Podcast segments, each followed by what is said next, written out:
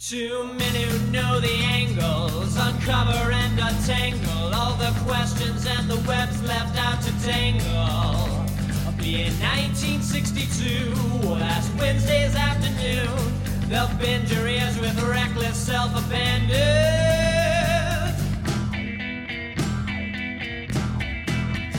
The amazing spider talk. The amazing spider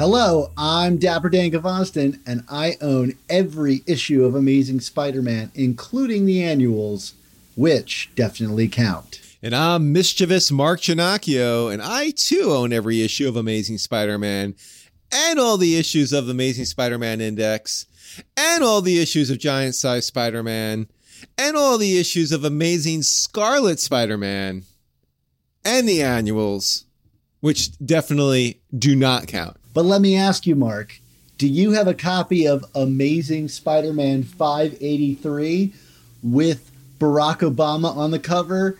The first printing? First printing with Obama? No, I only have the irre- uh, regular cover of that, which is like a John Romita cover with Peter on the prowl.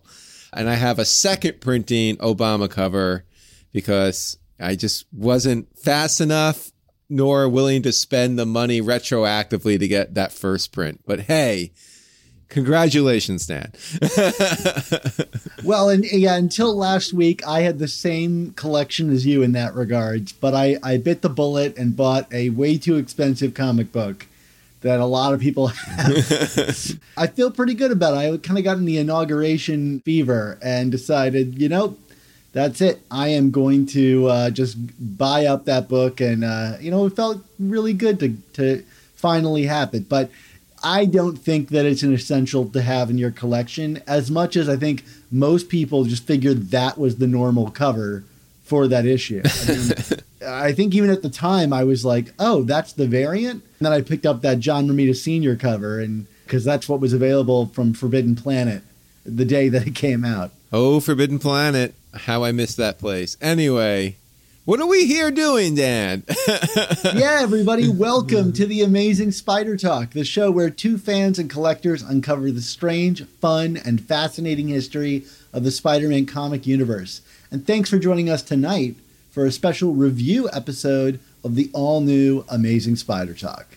Yes, on this episode, Dan and I are going to be discussing Amazing Spider Man Volume 5, number 58, also known as Legacy number 859. This issue was written by Nick Spencer with pencils by Marcelo Ferreira, inks by Wayne Faucher, colors by Morry Hollowell, and letters by VC's Joe Caramagna. The cover is by Mark Bagley, John Dell, and Edgar Delgado. This issue was first released in stores on January 27th, 2021. What's new? Is Spider-Man still wearing leather? Is it blue? Maybe he took a week off 'cause he had the flu. But probably not 'cause his bad news seems right and true. Let's find out in the Spider-Man So here we are, Amazing Spider Man 58, the start of a new arc, it seems, m- maybe a short one, Negative Space. And we got this kind of nice title page that's split in half, which is a nice touch, you know, to kind of like get this thing up to the page count.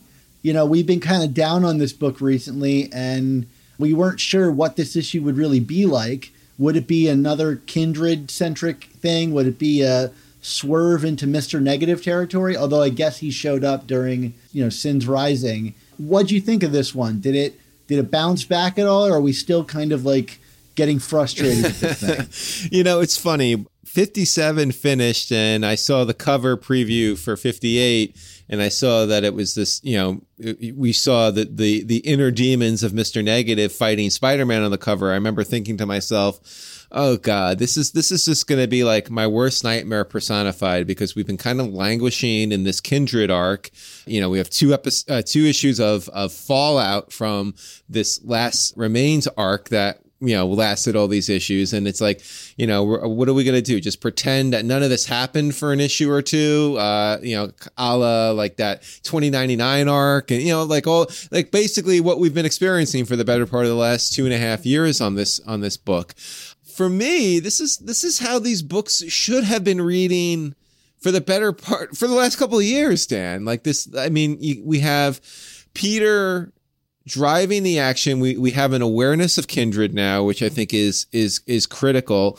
And you know, Peter is kind of driving the action with that, and like we're getting parts of that storyline advanced incrementally while Peter is addressing other stuff as Spider-Man. And it's like, you know, if you go back to those original Roger Stern Hobgoblin stories and then kind of the follow up with Tom DeFalco and Ron Frenz when they brought in the Rose and, you know, Richard Fisk and all that. Like, this is what these books are. It's it's it's it's never just one story that we're focusing on. It's it's lots of little things with kind of one big arc that's kind of connecting them all in one way or another. So like for me this was actually a return to form and you know it kind of brought spencer back to a kind of storytelling that i think frankly he's better at and you know we can talk a little bit about what he you know how this worked and what didn't later on but like for me this worked. This issue worked for the most part. What about you?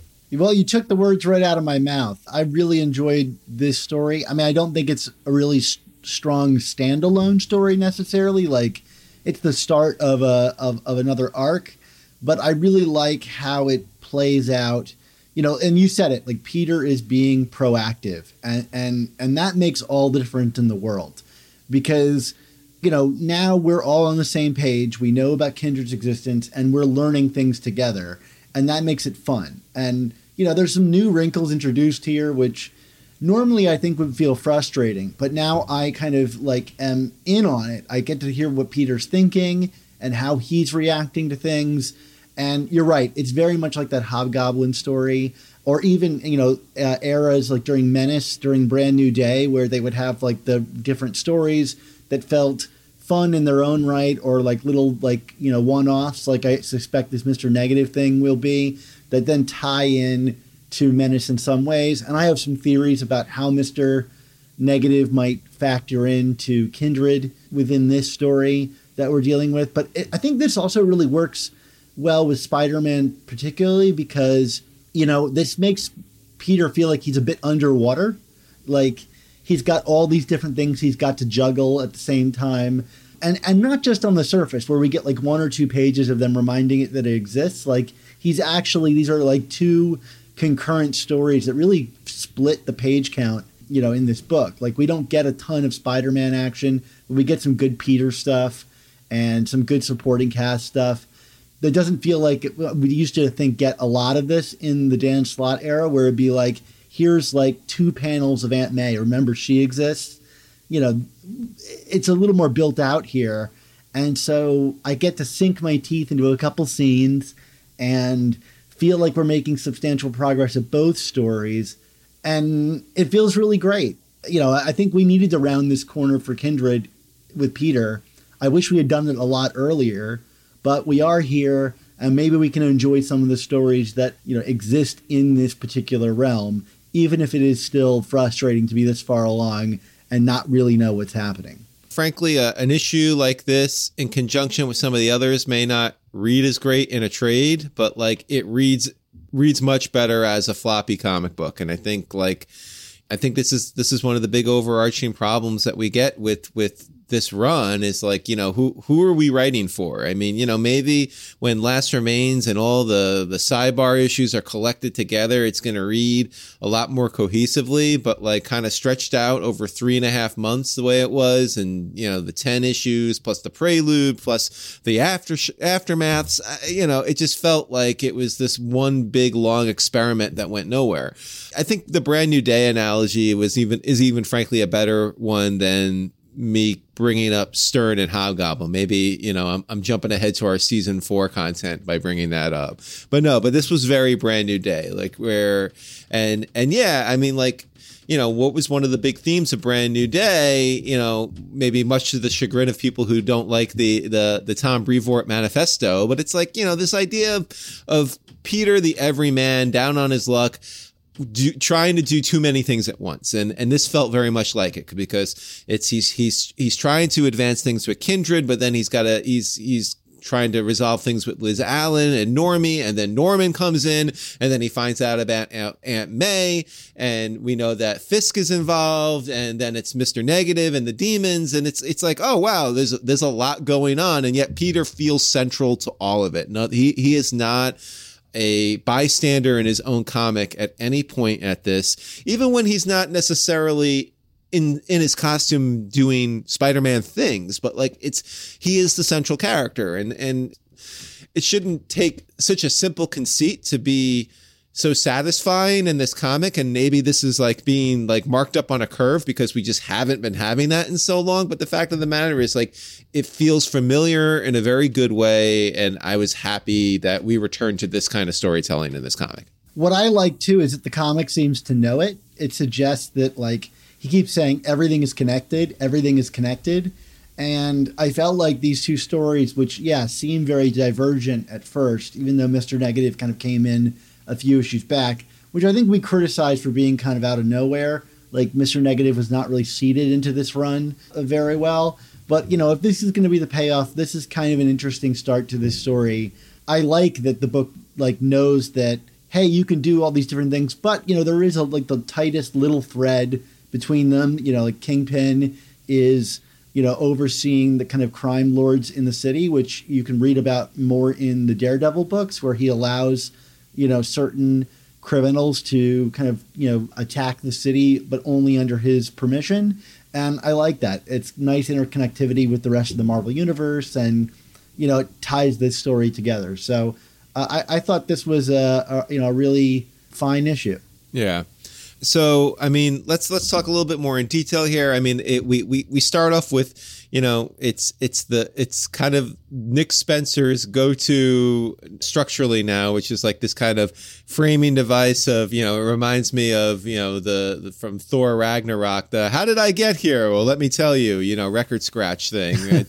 and he does it a lot, and you know, that's fine, I guess. But you know, like he's he's fighting the the the inner demons, and then we kind of you know stop the record and go all the way back to the beginning here. But then I feel like once we go all the way back to the beginning, the, the story hits its stride. I mean, we get the initial scene with May and Martin Lee was good in kind of, you know, bringing Martin into the story appropriately. I felt it cast May in, in a good light in terms of like her her kindness and her demeanor. I mean, this this is this is like character stuff, but it's the kind of character stuff I come for this series to read. You know?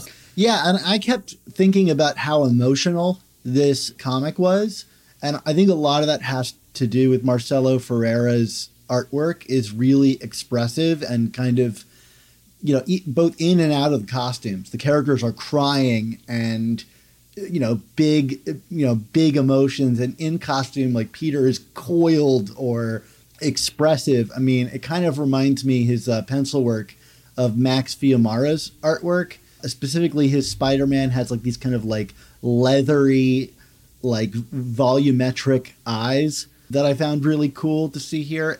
You know you have uh, wayne faucher's inks which are really nice and heavy and morry hollowell who did the colors there's this really nice kind of light shading that I think you know it's kind of going with like the naturalistic colors instead of the you know kind of modern comics coloring stuff and I, I found that really refreshing seeing the kind of like white light hitting spider-man and modeling um, his face. It's just really good cinematography work, and I've liked a lot of the colorists on this book, but a lot of them I think tend to kind of lean into more modern, two toned comic stuff, and and I like this kind of like let colors be colors approach that I think Morry Hollowell kind of like rides really well. So I wanted to kind of point out that noir lighting in that opening scene with Spider-Man, like d- talking about how his life is hell, and then the kind of more restrained, like softer stuff that we get with, between you know Martin Lee and Aunt May, which you were talking about. Like not only is she kind there, but I think the pencils and the colors are kind on both of them. I, I appreciated this. I know Marcelo has done a bunch of covers for us and an issue a while back with the Lethal Legion, but I enjoyed seeing his work here. the the May Martin stuff was definitely very intimate, and I felt that the the Peter and Liz Allen stuff was also emotionally intimate as well. I mean, which is you know like again considering the thrust of what the last story was, like that kind of emotional intimacy would have been nice, and it would have maybe pushed the story more proactively. But we never really got those moments.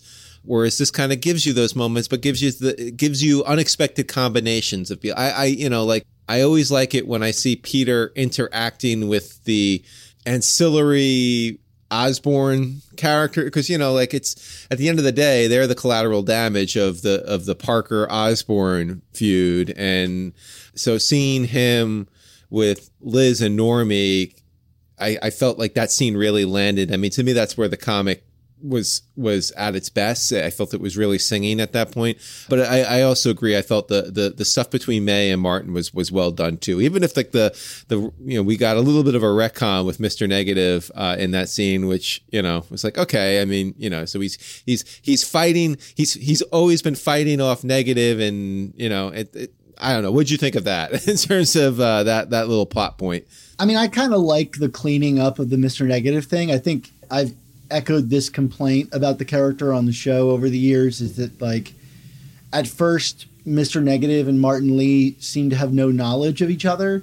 And, you know, as illustrated in that the Dan Slott anti Venom story. Oh, New Ways to Die. Yeah, New Ways to Die. How did I forget that? You know, there's that scene in New Ways to Die where Martin Lee takes May into the back room and she's got the chess chessboard and he doesn't know who he's playing against. And I remember thinking, like, what a cool concept. Like, this villain is really neat. But then I think over the years, in, including from Dan Slott, like, the character has kind of been, like, oscillated about how much he knows or how those powers work and how much he can control it. Here, I like the kind of cleaning up of it. I mean, it might not be accurate, but, you know, I, I appreciate any time a villain's history is kind of retcon to at least make it more coherent.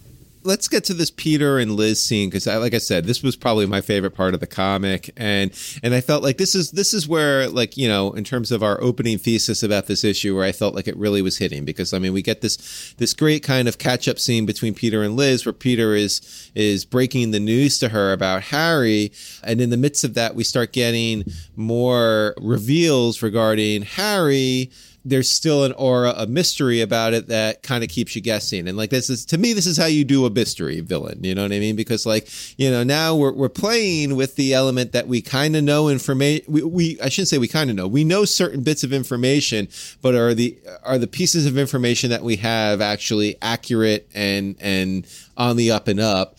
And you know, based on what we're seeing in this comic, maybe not. Uh, and that to me, like again, kind of reinvigorates my interest in Kindred and Harry and where this is all going. But again, you know, in terms of the the reveal to Liz, I really appreciated her reaction here, which was I mean, kind of to be expected, which was denial turned into kind of the shock and horror of it. Uh, what, did, what did you think of this scene?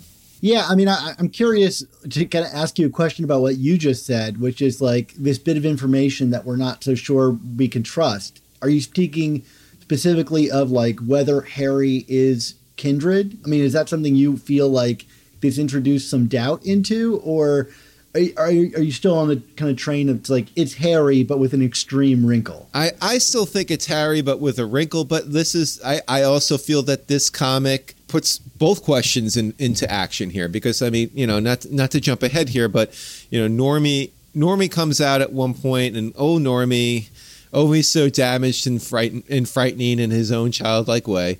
Uh, um, you know, I mean, maybe Normie's kindred. No, I, I, I won't go there. I swear. He, you know, he basically s- says, "No, no, mom, Peter's right." And I have proof. And he pulls back the the curtain to reveal, you know, the cachet uh, of of goblin weapons and gliders and whatnot. And even Peter has this moment where it's like, well, that proves it. But, but wait, does it? Because it's not like Harry is becoming the Green Goblin here. It, Harry is this totally different character. So really what Normie kind of pulls back proves nothing except that for some reason Harry has a collection of, you know, the Harry that they know has a collection of goblin stuff there. So what's that about? And then of course Norman shows up, uh, which, you know, again, I feel like it's, it's purposeful editing, you know what I mean? Like, like to have Norman kind of show up at that point. So again, like it, it's, it's begging the question, or, or is what we're seeing what it truly is, or is, are there wrinkles or are, are we not seeing what the truth is, you know, and I and I think this comic puts puts both possibilities out there. Well, I think the the other interesting thing for me is like we've been kind of pushing back on the characterization of of Harry as Kindred, if that truly is Harry Osborn, formerly Harry Lyman, the same character from the Dan Slott run, and what I thought was interesting was the the recap page. I mean, it's nice to see Spencer spell it out. Not that I think that he didn't know about that storytelling because obviously he did. I mean, if he's pulling obscure stuff, he's very aware of what Dan Slott did to the character, especially with the character so at the center of his story. But it's nice to see it acknowledged in the book that, like, hey, that whiplash that you're feeling as an audience, like, our characters are feeling that too. You know, uh, like, Harry wasn't turning into the goblin, you know, so, like, w- this is really out of nowhere. And, you know, there's the kind of interesting thing of Harry telling Liz that he has been consulting in London, no Paris. And I think there is some intention behind her not really remembering which location he's been in, London or Paris. You know, and we'll talk about this again in a later scene in this issue, but in Amazing Spider-Man 581 where we find out the history of like eh, Harry's return at the re- beginning of Brand New Day, you know, they're unspecific about where Harry has been. You know, they say he's been in rehab centers across Europe.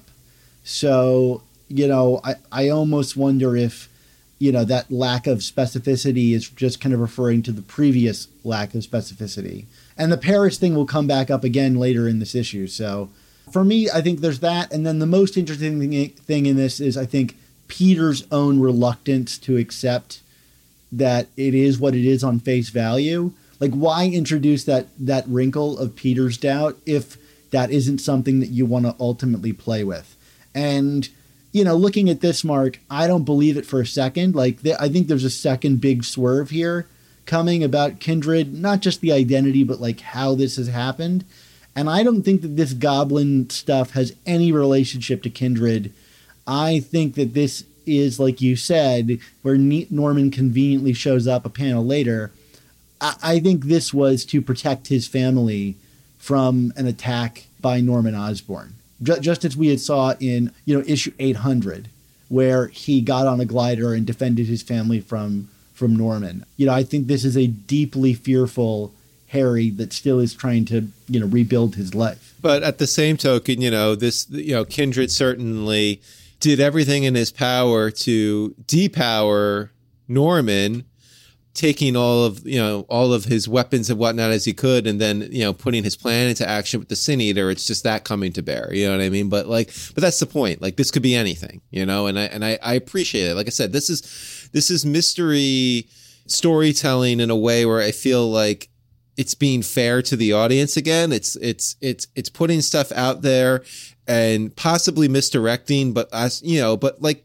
letting you know this could be misdirection or maybe it's not. And that's to me, to me, like it's the fairness in the storytelling. If you're going to really bring some, you know, draw something out, that you need that. You need you need to play by rules. You need to be fair about it. You can't just like string people along, string people along, string people along, and then all of a sudden introduce a wrinkle that no one saw coming. So now I feel like okay, we're we're we're, we're starting to we're starting to bring stuff up that could go somewhere, or maybe not, but at least like we're being toyed with in a in a, in a more palatable way, I guess.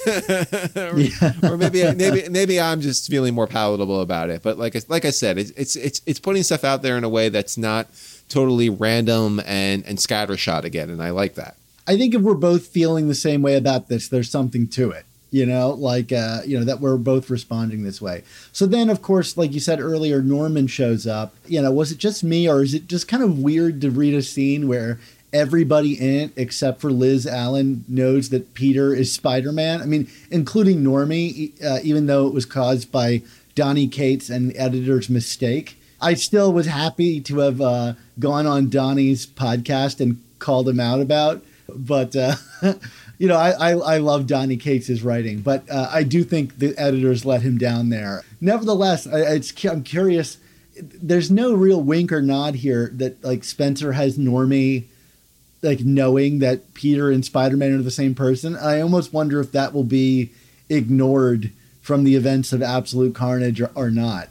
At one point where I was kind of taking inventory on who was in the scene, and I was like, wait, are we sure Liz doesn't know? And then it's like, oh no, he, you know, he does like the, I gotta go, you know, and you know, she seemed none the wiser about it. And it was kind of like, oh, okay. I mean, but yeah, it, it is weird that we're getting to the point where, you know, the the majority of the characters no, you know involved know and it's the minority that doesn't because like i was like i even had a moment in this comic where i was like aunt may doesn't know now right? No no no. Oh, that that's just jonah who knows. It's like you know like we've gotten to that point with the character again. So i mean maybe maybe you know maybe in you know everyone is saying that this stuff might undo the work of one more day but maybe maybe maybe the blind spot of peter's identity is what's actually going to come out you know come back from all this again from because I feel like who doesn't know he's Spider Man now? Because it's getting confusing. Well, you know what's really interesting is like uh, it seems to me like all of Peter's enemies are now becoming like his closest allies and and know his identity again. And I almost wonder if we're like in the process of like pulling a like a flip here, where you know it's like well Norman and JJ are you know are now his like closest allies and you know, uh, you know, Harry is back being a villain. I mean, who's next, right? Like, uh, it, it would be almost an interesting uh, experiment if you could flip the supporting cast and how they feel about Spider-Man, like a complete 180. I talk about a way to reinvent the book. Right. yeah, absolutely. Don't forget Otto knows too. I mean, you know, like a lot right. of people know again. Yeah, does Fisk know? I think Fisk does know, right? I, I don't think so, and I don't think current Otto Octavius knows because he was like reborn back into his octopus body and lost his memory. Oh, that's right, that's right. In, in at, the process, at the end of so. Superior, right? At the or the the Christos Gage Superior, yeah. right? Okay, okay, never mind. Strike that from the record. But and I guess we we we did get a little bit of a of a revisiting of the of the Fisk. Oh wait, no. Let me let's finish up with Norman. Norman here. So I, I, it was kind of funny. Like you know, Norman's back, and Peter, of course, is like ready to like wallop him again. And then you know, because it was like just an issue earlier. Where he's like, I never want to see you again, and it's like, and he's right back. It's just like it's like it's like a unlucky penny. He just keeps turning up. Yeah. I mean, uh, in a way, like I, I'm like kind of want to throw it aside, but in a way, I did feel a little like cheated that we spent so much time like on that idea in the previous issue. If we're just going to revisit him immediately, but I mean, at least the dramatic stakes between the two are kind of there, and I like that Norman kind of like rightfully rebuffs Peter that he's like, hey, look, if you really wanted to have us out of your lives, you wouldn't be here right now, right? Like you're you're checking up on Harry and his family, you know, uh, against what you told me the other day. So like, I'm just calling your bluff. Yeah, you know, and, uh, and he's right. I'm not saying that I think that Norman has turned the corner and has turned over a new leaf or anything like that, but like this is clearly setting up, you know I'll, the way we did before Norman got turned by the Sin Eater, where you know Peter and him are going to have to align to some degree to to get to the bottom of all this. It's just whether you know how is Norman going to screw him over in the end is kind of where I stand, but but we're clearly going to get the, the, the, team up at some point. It's just it just seems inevitable, don't you think? Yeah, uh, round round two, I guess, uh, after eight fifty. So then Norman, you know, like kind of ties that bow by you know, t- telling you know Peter that like he heard from the kingpin that there was going to be an attack on Feast, which you know he's like, oh, I, I, you know, doesn't Aunt May, or doesn't May Parker run that? And it's like, do we need to use surnames? Like, does it, like it's just May. Uh, so of course Peter does the like, I got to get out of here thing and rushes off to Feast. I got to see about an old lady. yeah, right. So uh, at at feast, there are the like disembodied sins of Mister Negative floating outside the building. I- I'm not really entirely sure of how this whole thing worked out because like I thought that he rejoined with his sins and that was the fear, but I I'm, I guess when he said that he was able to subdue Mister Negative's personality, he literally meant like expel to expel the sins outside of his body and and then those sins can't get into feast because it's like a holy place. I, you know, I, I don't really know about that. Like, is it a church? Uh, m- maybe maybe it is. It, it might be a detail I'm forgetting. A little incredulous, but, okay. fine, fine. But so we got to fight the demons now, which they they kind of um go out of their way to showcase that they're invulnerable again because I believe when Mister Negative was healed the inner demons were were killable at some point. Do you have any memory of that? Maybe I'm forgetting. I feel like the demons were able to be killed at some point. It's been a while, but I, I, I do think you're right on that. Yeah, so we see one get like stabbed through the middle and he's fine. So, you know, I guess as long as Mister Mister uh, Negative is kind of back in power, they their powers are restored, which makes sense to me. Yeah, I did I did appreciate throughout this sequence like Spider-Man just kind of being like let me blow off some steam. You know, he's like, these guys are hard. these guys are hard to kill, but I don't care. I I just want to punch some stuff. You know what I mean? It's like, yeah, you know, like let Spider-Man punch some dudes. You know, like it, it like it's not. I, I mean, maybe that cheapens the threat of it all a little bit, but.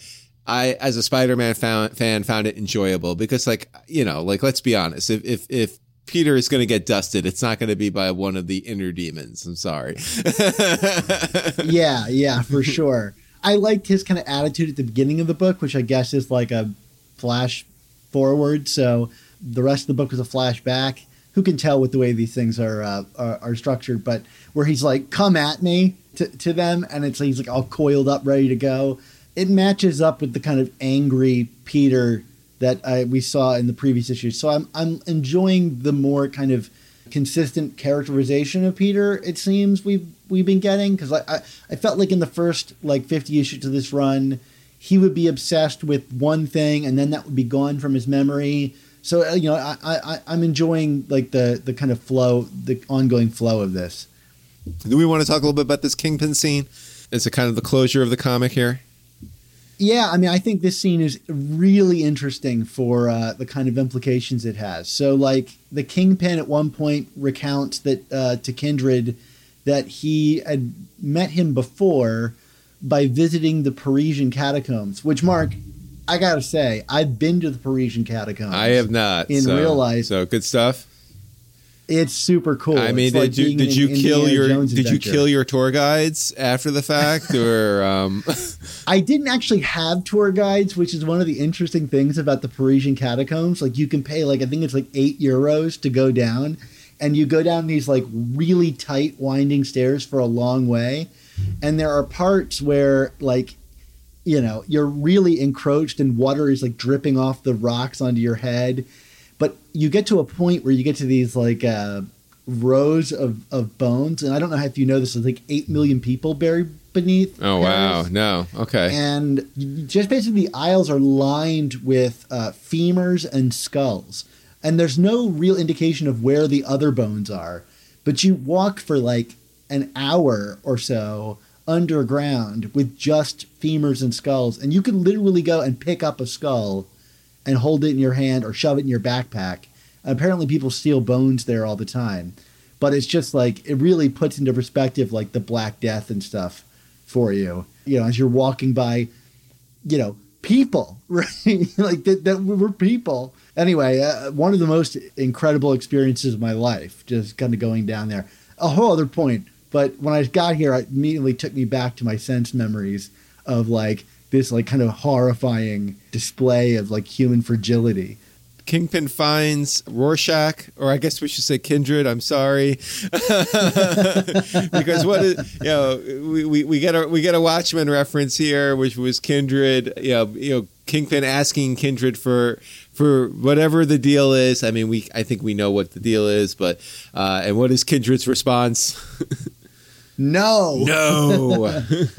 And then he took a Yeah, bu- and then he took a blood-stained no, button off yeah. his lapel. No, uh, Yeah, that's hilarious. You know, actually, I did like reread some kin- kindred stuff, and it turns out, like Mark, for all of our being like, we assume it's Vanessa Fisk.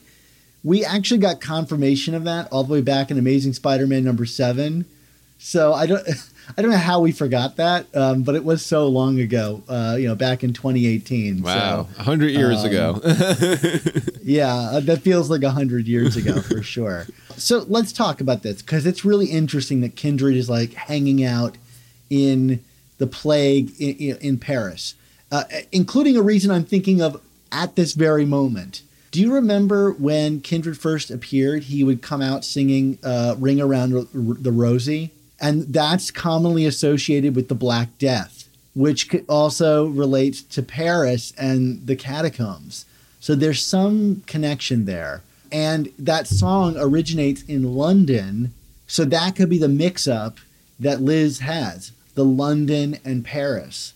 Something about Ring Around the Rosie and the Black Death. Frankly, it also kind of begs the the the idea that you know kindred, you know, in terms of his identity, is is you know whatever the demon that has possessed him is an older older soul. If we're if we're reaching back to the black death and you know the parisian catacombs and and all of that. And you know like you know i've heard speculation from some people online that maybe kindred is kindred appears to be who the person seeing him wants him to be or or you know fears him to be or whatever. And maybe that's why both peter and norman see him as harry for some reason. But you know the fact of the matter is like if this is if this is something truly demonic you know like there can certainly be a demon that you know goes back centuries in terms of the havoc it's caused and that would kind of tie it certainly to this era don't you think Yeah, absolutely. The question is like how did it get attached to Harry if we do believe this is actually Harry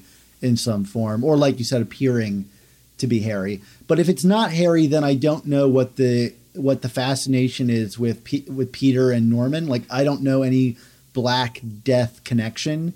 You know, it makes me wonder like did Harry stumble across something when he was, you know, in rehab clinics across Europe as as I said from Amazing Spider-Man 581 that's interesting to me. But I do think that like this really kind of sows that connection to the Black Death and this kind of ring around the rosy lore. That wasn't for no, for no reason, which is impressive in its own right. That like clearly, I think th- this whole thing was thought through from the very beginning, even if we haven't loved how it plays out. So yeah, I, I don't really know how to speculate more about that, but like you know the the Europe connection to Harry and these places is interesting. Yep. Well, I would I would put a ring around that plot point, Dan, and we can come back to it. Don't you think? Isn't that a rosy thing to Yeah. do? Uh, anyway, the the final you know exclamation point on this issue is one of the one of the demons confronting Kingpin about you know you know kind of retroactively his his his conversation with Kindred and brings up the that he's going to need more than the tablet of life and destiny. Dan, wasn't there like 900 years ago a story about all that? So is the takeaway from there that somehow Kingpin got all those has all those things collected? I mean, I can't tell from the way he's speaking, but it seems to imply that Kingpin already has the tablet of life and destiny, which I thought was prevented, but that story was never really wrapped up. So No, we we we we had we, it was interrupted by about three months of a pandemic, and then it kind of quickly felt resolved. And I don't know, yeah, it's it's it's unclear for sure, but it was just kind of interrupted by Gog. yeah yeah is how I interrupted by it, God and. Gog. so here here's my speculation on this. I think that like it's very clear that Kindred says no right? Like, and they keep emphasizing this, this no, this no that he says to Kingpin. So, what's the opposite of no? Yes. And I think that's what Kingpin is after is he needs not just the, the tablet of life and destiny, you know, to kind of restore someone's youth or whatever. He needs Kindred to bring that person back from the dead. And how do you switch a no to a yes? You get Mr. Negative to touch Kingpin and invert his personality and make him into a yes. You mean Kindred? And, he has to uh, touch Kindred, or sorry, that's yeah. what I mean. Oh, okay, yeah. Yeah, like negative kindred. His no will become yes. And that's how you get him to bring back Vanessa. And hey, maybe he can bring back like a bunch of those people sitting at the table too. I, I don't know. Now all I have to do is figure out how the lookouts apply here, but I, I'm no closer to figuring that It's all coming together. Months ago. yeah, yeah, Yeah. Yeah. I, I, th- Um, I what thought. do you think about that, Mark? Oh, I was gonna Does say- that seem like the right direction? I mean, it, it would make sense from a why is Mr. Negative suddenly being inserted into this story, and like you said at the very beginning of this episode, how it's all connected. So, I am certainly willing to entertain that as an outcome. So we will we will have to wait and see. But overall, I mean, you know, this is definitely my my my interest is peaked again after quite frankly being a little demoralized for the better part of like three or four issues. So here we are. So what is that? You, you know, I think you were at like a D minus la- last issue, and Yeah. uh, where where where is this? Where does this peak interest get you this time? I mean, like I'm a, like honestly, like I'm on the border here. This is this issue is like a BB plus for me. Like I mean, I'll say I'll say B just because like I don't want to.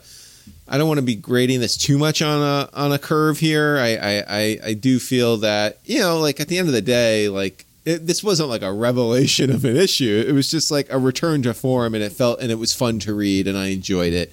If I get like a string of these issues, like it, it would be more of a B plus, but we'll say B. How about you?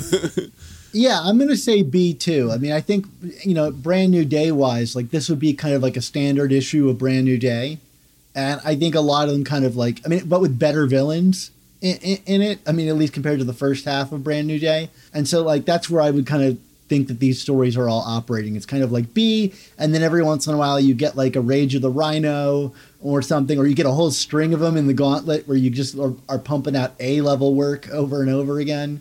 But uh, yeah, this is a solid B. Not one you're going to remember, one that's an, an enjoyable, just kind of classic. This is how Spider-Man stories work. Absolutely. Amazing Spider Talk, where when we reference Brand New Day, it's a positive.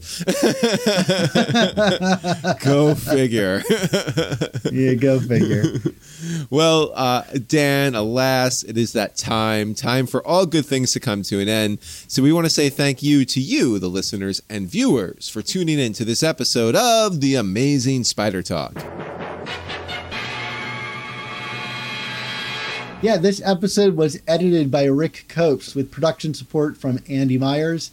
Our artwork comes handcrafted by artists Ron Frenz, Sal Buscema, Ray Sumser, and our theme songs were produced by Rylan Bojack, Tony Thaxton, and Spider Madge. This episode was originally released on Patreon as a live stream hangout with us back when the comic was first released. So if you'd like to help support our show's continued existence and these reviews while joining us on the live stream, why not head on over to our Patreon and sign up? And uh, I, I do want to give a special shout out to the Untold Talks of Spider Man, which has kind of been gearing back up recently and even got a new co host. You know, I think Kane, his life had kind of taken some swerves and, you know, I think he needed to take a bit of a break. Uh, so now we've got the Twitter handle at Down the Web Line is our, our, our new co host over there. And she's a lot of fun. So I, I can't encourage you enough to go check out that podcast if you haven't already. So, Mark, until your son reveals your secret arsenal of weaponry to your wife, what's your what's our motto? Oh man, I, I would be in so much trouble when that happens. But until that happens, our motto is with great podcasts, there must also come the amazing spider talk. Don't, don't miss the next installment.